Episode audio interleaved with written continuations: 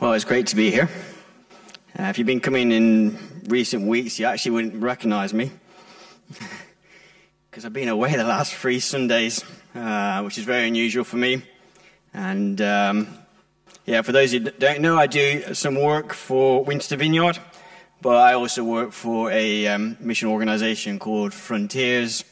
So I was away a couple of Sundays training 30 leaders who are working across the Muslim world. It was just great to have an opportunity to uh, give them some input, particularly those teams that were coming from places like Turkey and Syria and Iraq, who had been dealing recently with the whole kind of earthquake and situation there. And then last Sunday I was away, just working here in the UK, training um, 10 people coming, going from the UK to work across uh, the Muslim world. So that's where I've been, in case you're wondering, where is he? I'm still around. I'm actually away next Sunday as well, but that's holiday.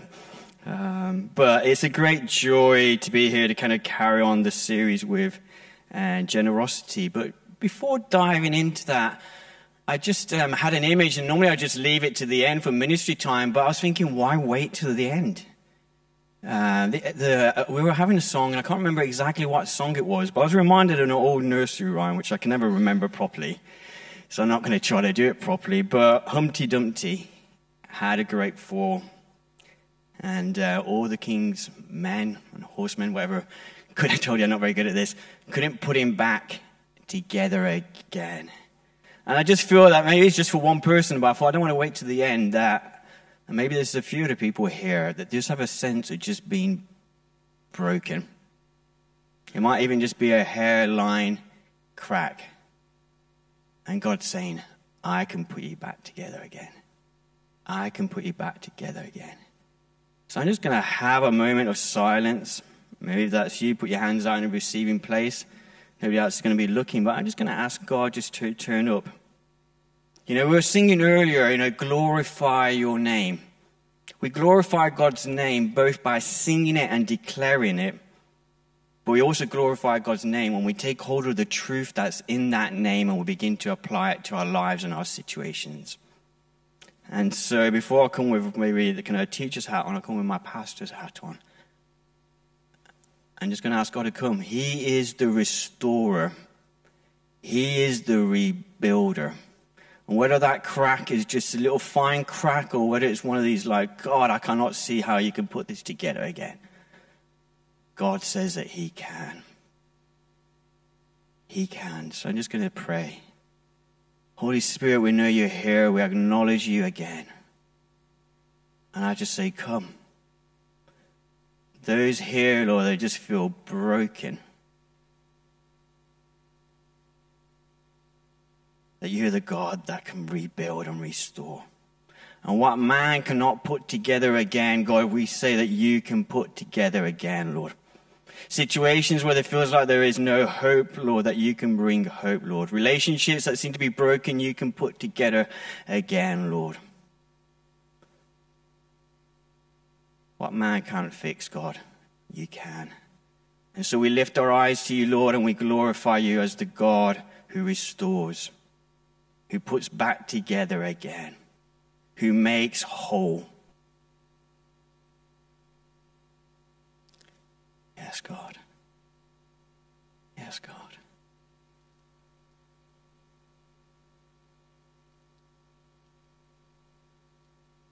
Yeah, let's just linger a moment. I have the benefit of time. I don't often have that. Just come, God.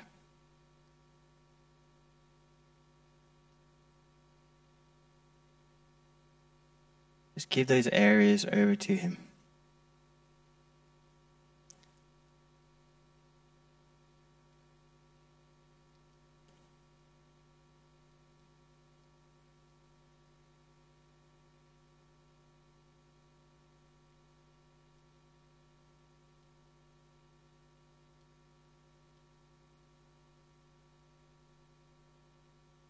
Just more of you, God.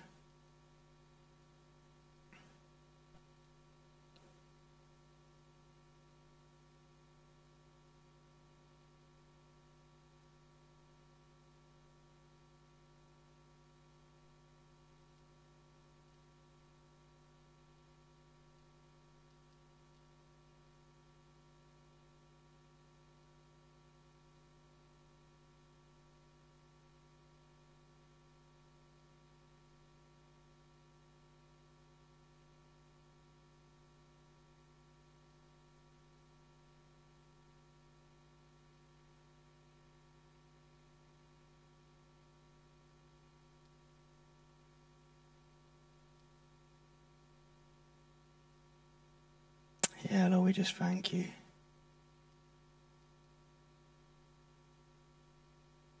And just keep, I'm going to just share, but keep pressing into God. You know, Nigel's done a couple of talks over the last two Sundays, and if you haven't listened to them, I encourage you to listen to them. But we're looking at this concept of generosity, being generous, and he gave this definition as generous as being, and generosity as larger and more plentiful than usual or necessary. Larger or more plentiful than usual or necessary. And maybe the best place and the good place to start, and we'll probably come to it at the end, is God is larger and more plentiful than what you'd think is humanly necessary because He's God. And even as we think about maybe those broken areas, He is larger and He is more plentiful than one would ever imagine.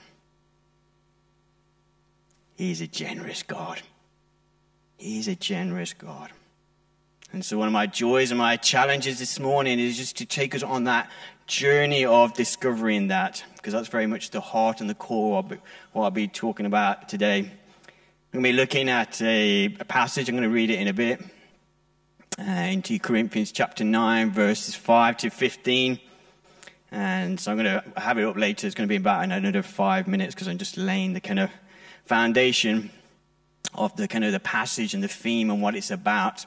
I'm not going to go into the detail of the books of Corinthians. One of the things that Nigel does a great job of, and we were talking, Nigel and I, the other week, are very different and teaching styles. And one of the things that he's really good at is kind of giving you the geographical and the historical background of this passage where Paul is just challenging the church in Corinth. And he's kind of doing it as a comparison with some other churches and in a place called uh, Macedonia. It's like I don't think Paul was exactly trying to shame them, but he's kind of using this as, you know, as an encouragement, as a, as a challenge.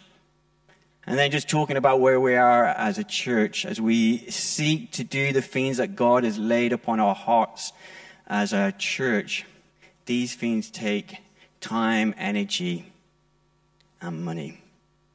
But one of the things that Nigel uh, touched on last week, I was listening to, I've written, actually written my talk, and then before I heard Nigel's talk, and I was thinking, oh, he's taking my sermon.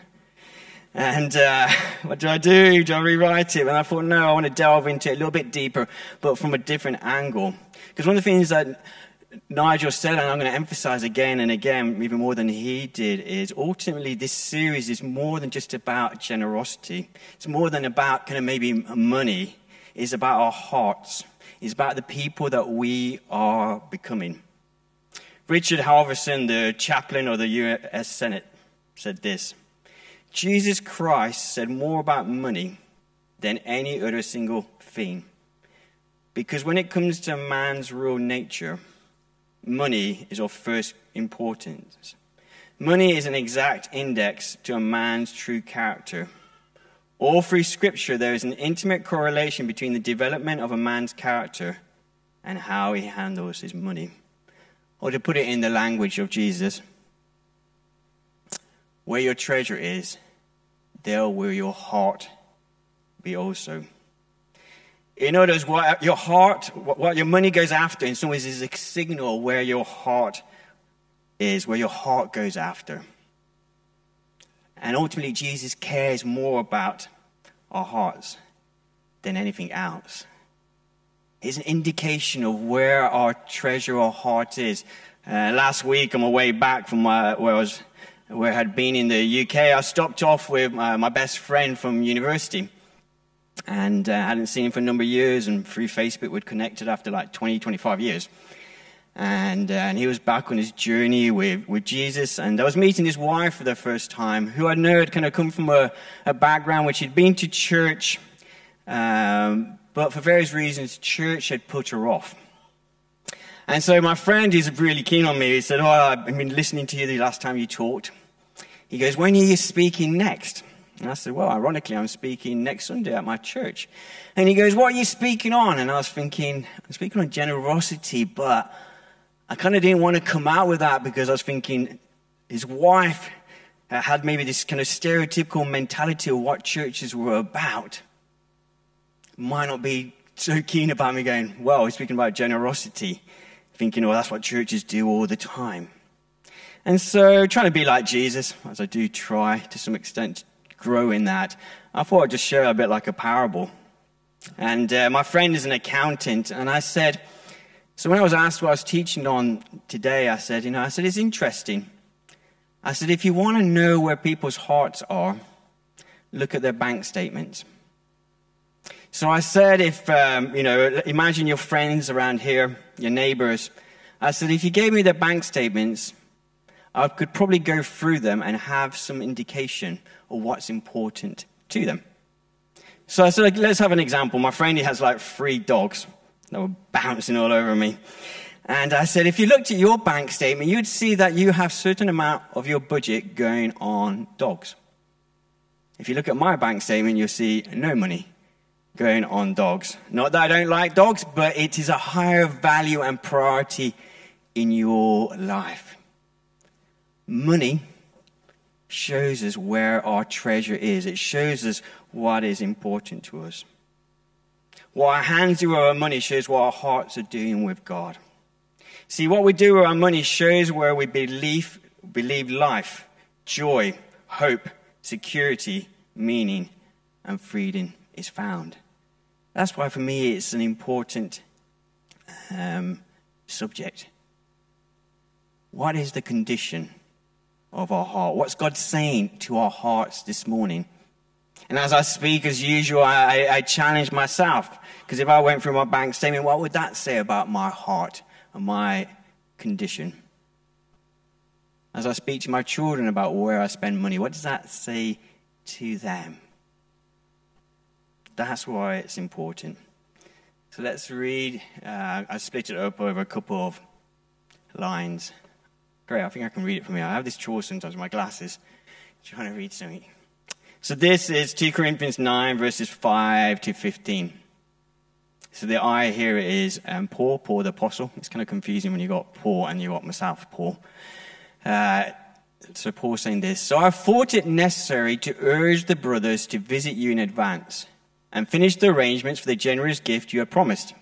He had promised, as Nigel was explaining last week, that we're going to give a gift to those uh, kind of in Israel and the Jerusalem area that were um, facing a famine at that time. And it was difficult. So that they had promised. Then it will be ready as a generous gift, not as one grudgingly given. Remember this whoever sows sparingly will also reap sparingly, and whoever sows generously will also reap generously. Each of you should give what you have decided in your hearts to give, not reluctantly or under compulsion, for God loves a cheerful giver. And God is able to bless you abundantly, so that in all things, at all times, having all that you need, you will abound in every good work. As it is written, they had freely scattered the gifts to the poor, their righteousness endures forever. Carrying on. Now, he who supplies seed to the sower and bread for food will also supply and increase your store of seed and will enlarge the harvest of your righteousness. You will be enriched in every way so that you can be generous on every occasion. And through us, your generosity will result in thanksgiving to God. This service that you perform is not only supplying the needs of the Lord's people, but is also overflowing in many expressions of thanks to God. Because of the service by which you have proved yourselves, others will praise God for the obedience that accompanies your confession of the gospel of Christ and for your generosity in sharing with them and with everyone else. And in their prayers for you, their hearts will go out to you because of the surpassing grace God has given to you. Thanks be to God for his indescribable gift. Yeah, thanks be to you for that, God. If you haven't got it, I, I mean, obviously it's up on this slide. We might want to have it there in front of you because I'm going to refer it to a few times, but I'm not going to be flicking backwards and forth between slides. But as we kind of look at that passage, particularly at the beginning, there's two types of, of giving. And um, two types of giving in the sense of descriptions how to give and how not to give. And so in verse 5 it says, you know, not to do it grudgingly. Verse 6 says not to do sparingly. Verse 7 says not reluctantly or under compulsion. However, in verse 5 it talks about a willing gift. And in verse 6 it talks about generously. Verse 7 it talks about cheerfully. And so it's talking about how to give and how not to give. Kind of looking firstly about how not to give. In each of these three descriptions, the essence of what's wrong is the desire to hold back. There is giving, but it's coming from a heart that wants to hold back. Take the word kind of sparingly. You know, just imagine that, how it's normally used. You know, spare my life. It really means like, let me keep it. Don't take it from me. If I say spare no effort, I mean hold no effort back. Give all the effort you can. And um, Paul actually uses the same word kind of in spare and says, God did not spare his own son. This is Romans 8.32, in the sense that he didn't withhold, withhold Jesus. So to give sparingly is to give from a heart that deep inside wants to hold back. There are enough external constraints and pressures on us to make us give something, maybe because we feel like as followers of Jesus we should do. But the feeling in, in our hearts is not to think about how much we can give, but how much we can keep. And then we have this kind of context of the heart that wants to give, has this idea of kind of of God being generous this kind of generosity that we see in verse 5. This idea literally means that because of the goodness and the blessing that God has given us, that we want to give generously. And then we get this word, Nigel referred to it last week. People always love this word. In verse 7, when it says to kind of give cheerfully. And, uh, and it uses the Greek word hilarion, which means kind of hilarious. You know, this idea of kind of cheerful can sometimes mean like, you know, just put a brave face in it and kind of smile, kind of give cheerfully. But this idea of kind of hilarity is kind of like, you know, when you get that kind of laughter, it used to happen to me more in kind of school situations, occasionally at university or at work, you know, when you're not meant to be laughing.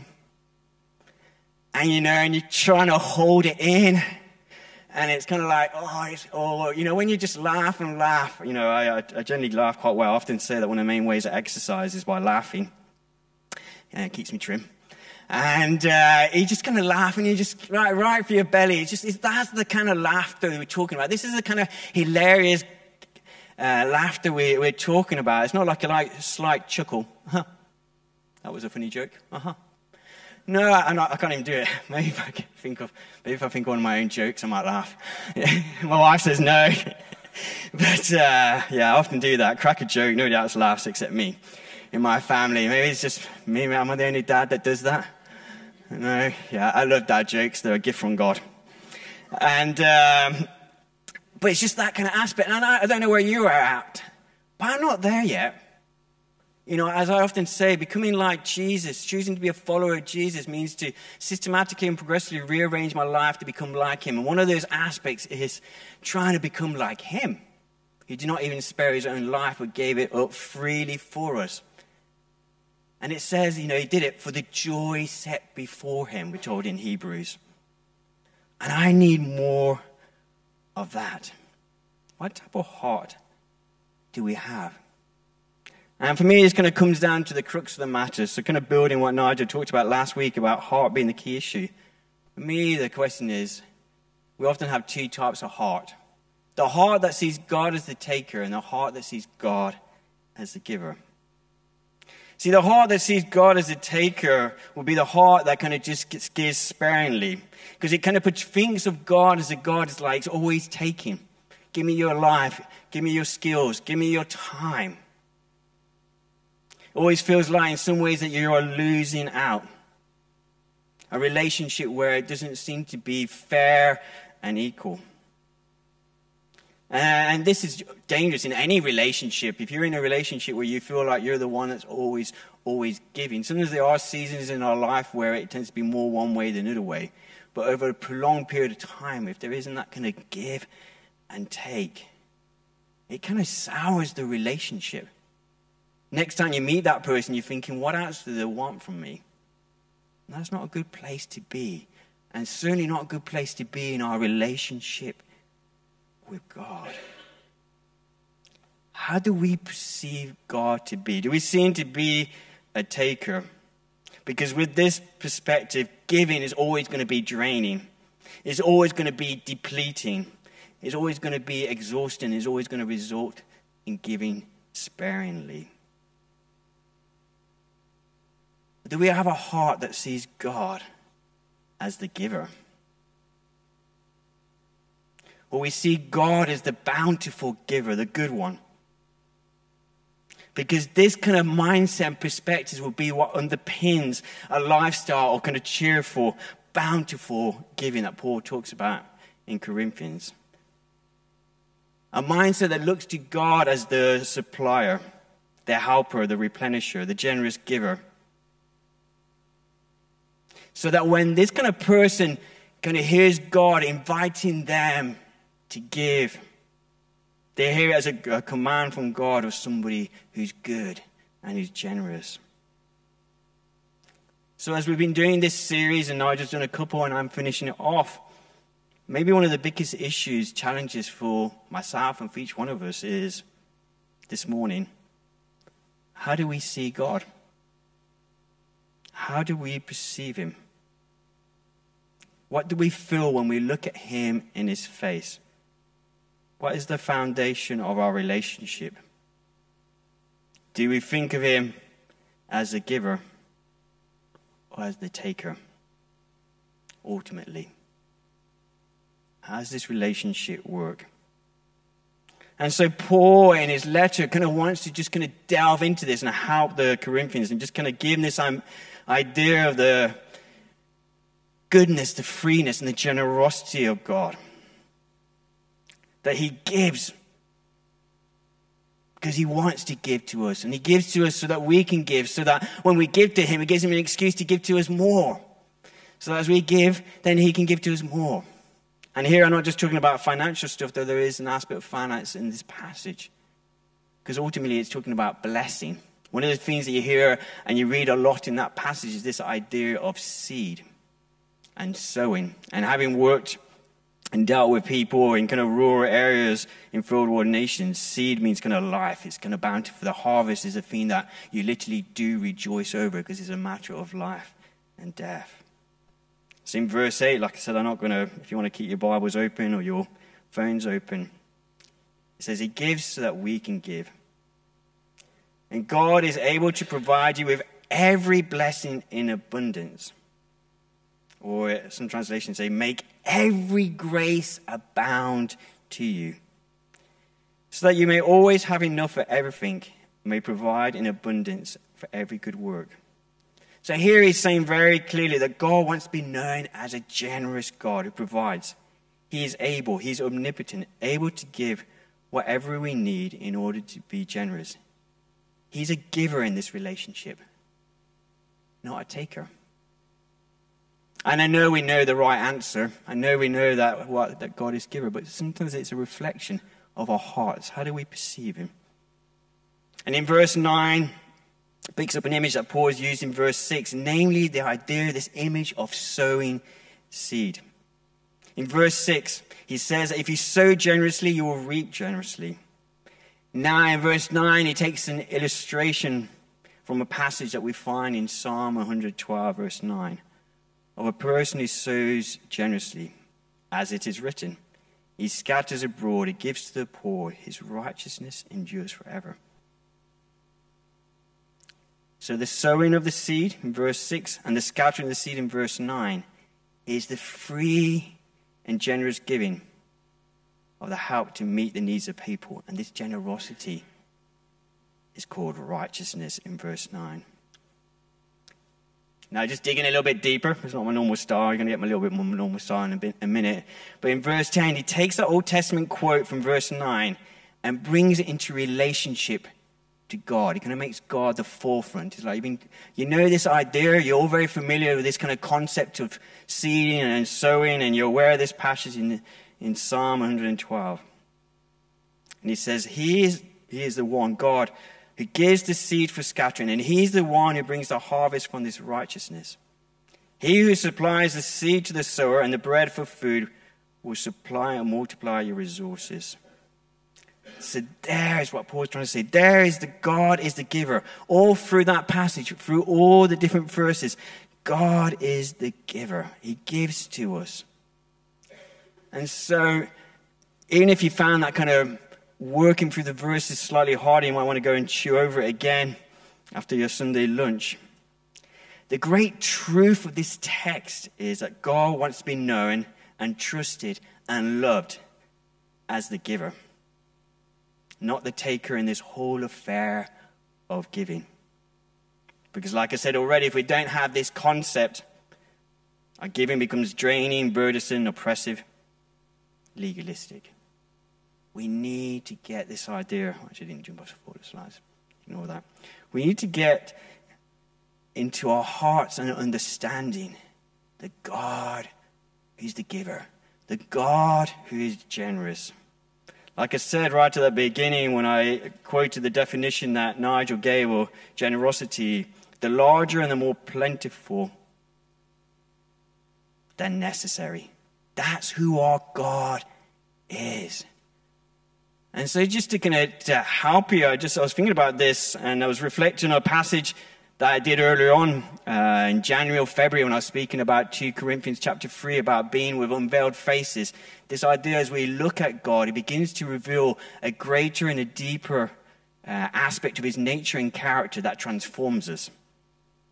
And if you weren't there, I gave one example I gave was kind of like sunbathing, this idea of gazing upon God, that as I gaze upon the sun to some limited extent, because I try to avoid being in the sun too much, I begin to get freckly. You know I've been in the sun because I begin to get freckly. And so today I kind of want to rip the veil a bit and try to help us look at God in His generosity. I'm going to use some bits from His marvelous creation and I'm going to do some bits from the Bible. The Milky Way, you're going to get some lessons today actually uh, physics, economics. The Milky Way is considered an average sized galaxy. I'm going to be using, by the way, before everybody starts talking to me about um, billion and trillion as the Americans use the term and the British use the term, I'm generally using the American way because most of the research on this is done by the Americans. The Milky Way is considered an average sized galaxy. It stretches for 105, 105,700 light years in diameter. It may contain at least 100 billion planets and around 400 billion stars. That's a lot. Scientists say there's around that many galaxies. I think it's like a trillion or something like that. I get confused. But the reason I share that is God is so big. God is so generous. I mean, it's like he could have just made one galaxy but made all those galaxies and all those stars. His generosity is, we see in those stars. I mean, look at all those stars. Again, somebody who's got more time than I have said if you counted two stars a second, and you did that for 630, 600, no, 6,337 uh, years, 225 days, and I'm not going to go into the hours and seconds, you eventually end up counting every star. That Psalm uh, 147 tells us that Jesus is, God has given a name to each one of those. It's like, wow. Now you think that's good. I didn't even bother because I was thinking, I was trying to look it up, but no computer would actually break it down in exact numbers, and I wanted to get exact numbers because I'm sure some here is mathematical. Every winter, there's a trillion, trillion snow crystals, snowflakes. Who goes around counting that? But, uh, and what do we know about every snowflake? They're all different. When I look at that, I think, God, you're so big and you're so generous. You're such a good God. You could have just made that amount, but all the same. But no, because that's who He is. Maybe less exciting for you to know that. Um, yeah, was it said here? 200,000 different types of spider. Nah, that's exciting. Uh, 400,000 different types of flower. Yeah, that's a, little bit, that's a little bit better. And so, as you look through creation, one of the stamps you get is the generosity and the goodness of God. He's giving. He could, he could just given us one type of spider. Some of you wish you had.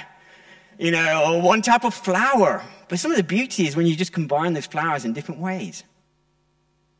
I love the daffodils that are out at the moment and the uh, snowdrops. I'm trying to think what's been out recently. But it's the kind of the contrasts and the shapes. That is the abundance and the goodness of God. And then you, then you look at the, the Bible you know, Psalm 23 just talks about him preparing a table before us. Having lived in the Middle East, take it from me that when you go to eat in a person, well, there's a couple of things about goodness and generosity. If you go to the Middle East, probably the proper Middle East, if you go into some of the rural areas, you will hardly, practically impossible to walk past people's houses without being invited in for a meal. You would never met them in your life, but they will invite you in. And when they feed you, they will probably kill, you know, maybe the chicken or something. They will kill uh, the meat that's there for the year for them, for you. And what they give you is they'll give you like two or three times the amount that you can physically eat. You see, we are brought up in the UK where you're inviting somebody around for food and you kind of look at them and you think, okay, actually, I know I've got Chris there at the back. You know, you know you're going to get a young person and you're thinking, right, I've got to get some more food in. And because uh, they're going to eat it as teenagers. My boys are kind of coming to the teenage years, and it's like, just grab a loaf, stick it in the toaster. I'm not cooking something special for you right now because they're just beginning to eat and eat uh, and eat. But whenever you cook, you just kind of want to have a little bit, you know, a little bit more. What you don't want is like loads of leftovers. That's a kind of classic British uh, way of doing things. And so we put that upon God. God, one of the things I'm trying to say and just multiply is He's way more generous than we would imagine. You know, the, the stories in the Bible where Jesus fed the 4,000 and the 5,000. If it had been British, there wouldn't have been anything left. But there, they had baskets left over, and the baskets, they say, are pretty high, pretty large. They weren't small, there wasn't a small thing. You begin to just get this image,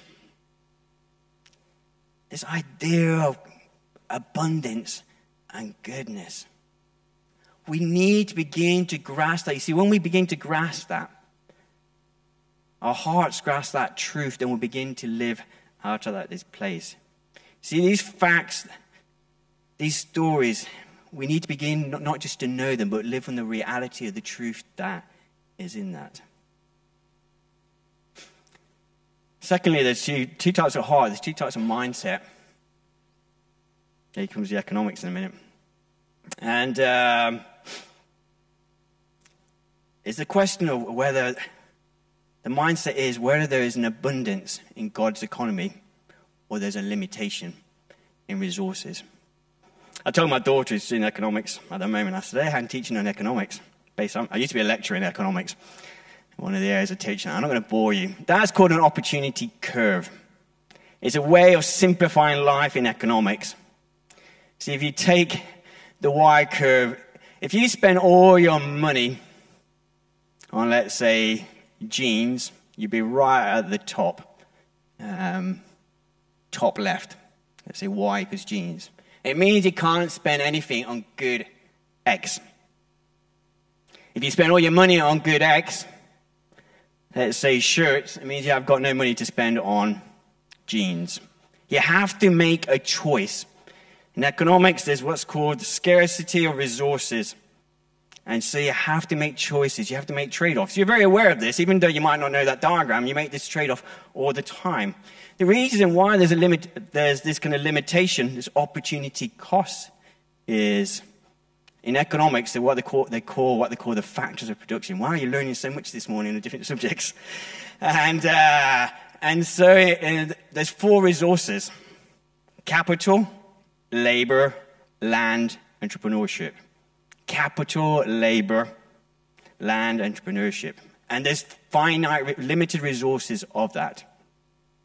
Sometimes they will just discover a, you know, a new um, oil deposit. All it does is just shift that curve out. But there's limitation in the world But with God, there is no limit. I was looking at it, thinking about it, just basic economics. Capital. He has all the money in the world. And there, he can make a boil. He can make gold. He's the creator. Labor. He doesn't grow weary. He doesn't grow tired. He has no limitation to his energy. Land, this is the first one I thought, oh, there's limitation to land. And I thought, no, he's a creator. He can just create another planet. And also his land, if you know anything about physics, they tell us that, that the universe is expanding anyhow. It's increasing. And as for entrepreneurship, every good and great idea comes from him. There is no limit to it. And so this is more than just a kind of academic economics lesson. I just want to make it a little bit more interesting and surprise my daughter by, yes, you can bring economics into a, a sermon. God has no limitations. You see, when we come with a mindset or a heart that God is limited, once you give something, then you've got to give something else up. You got to get, you're stuck on this curve. My prayer for myself, because I know I'm not always in this place. My prayer for each one of us is that we begin just to grasp the abundance of God. That veil would be ripped open a little bit more. You see, as Nigel and I have shared, and we talk about the vision of the church and different things that we desire to see happen, what we never want to do is kind of like feel like we're on twisting. My desire today was just to point us to God. You see, when we see God and we see His generosity and we see His goodness, the question is what is our response to that? And as our understanding and grasp of God begins to get larger, it begins to bring a freedom. Because I'm not just looking at my limited resources of time, energy, money, whatever. I begin to see His unlimited resources. And when that happens, everything changes. So, just to kind of finish the passage, because I think that's a good thing to do. So, come into land. Because of this, because of this kind of understanding of who God is, and this understanding of God's generosity, it begins to affect us. The benefits begins to, of the overflows of God's generosity releases us to be generous. It gives us even greater ability to be generous to other people. As we give, it allows us to bless other people. As Nigel, I think, mentioned last week in his talk, some of the things that we do uh, as, as a church, I think it's in April. I'm actually looking at uh, Nigel. I think it's in April. We've got the trustees report. And what part of that is just talks about you might not be aware that the finances are given here bless so much the community.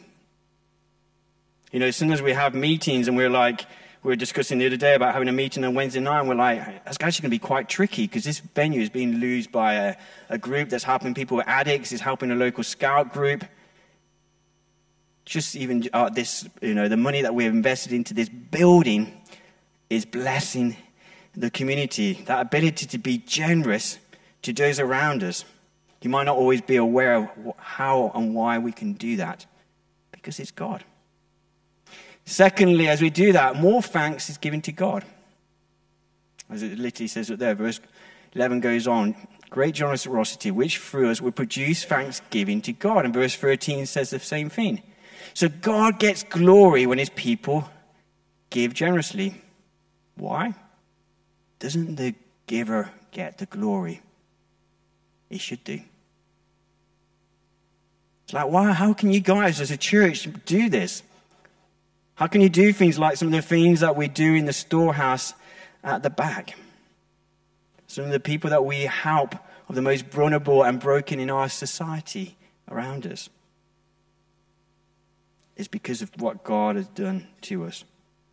Thirdly, this results in the joy of seeing people's needs met. Who loves being given something? Okay, that's a little more positive. I can see who likes being given something, love language of gifts, but it gives you a joy.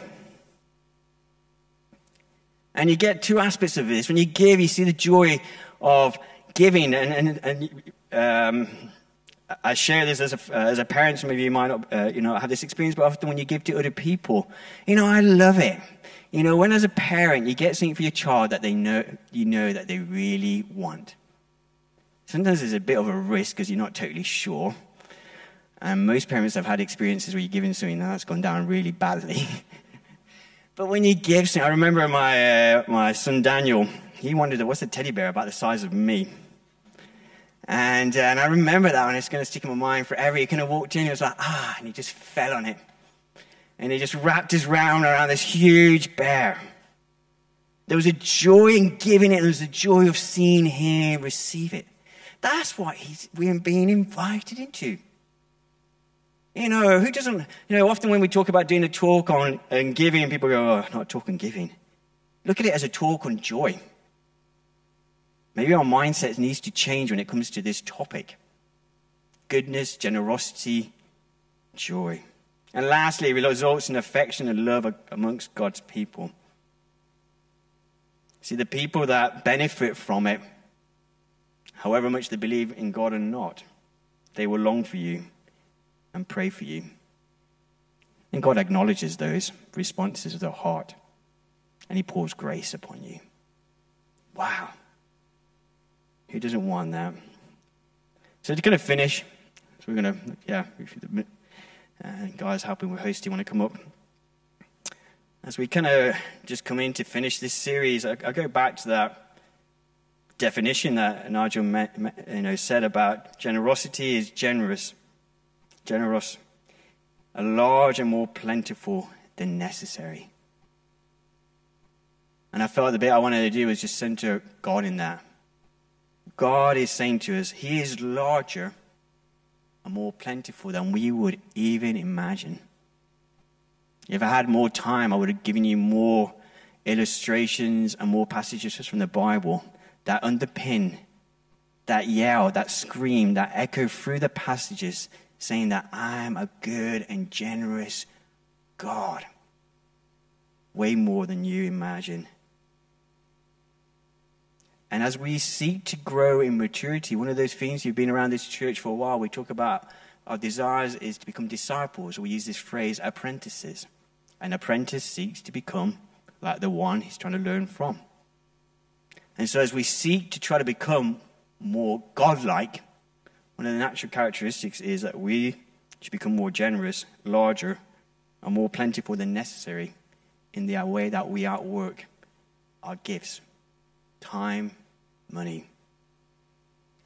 And for that to happen, I don't know about for you, but for me, I know my heart needs to keep changing because I tend to atrophy towards one way. And my mindset needs to keep expanding. So I'm going to pray. And then we're going to see what God wants to do.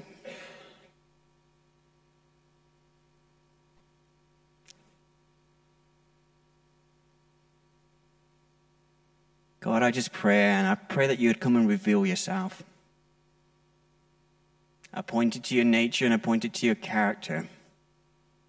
But I know for myself and those here, Lord, we don't want to go away and think, oh, that was interesting.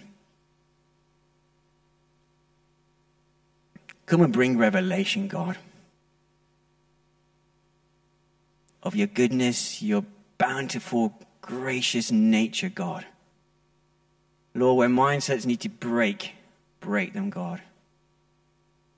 Where our hearts need to bend again and acknowledge your goodness, do that again, Lord. Lord, I pray you will change us. That the heart of this church will be you and the pursuit of you. That our treasure would be you and nothing else, God.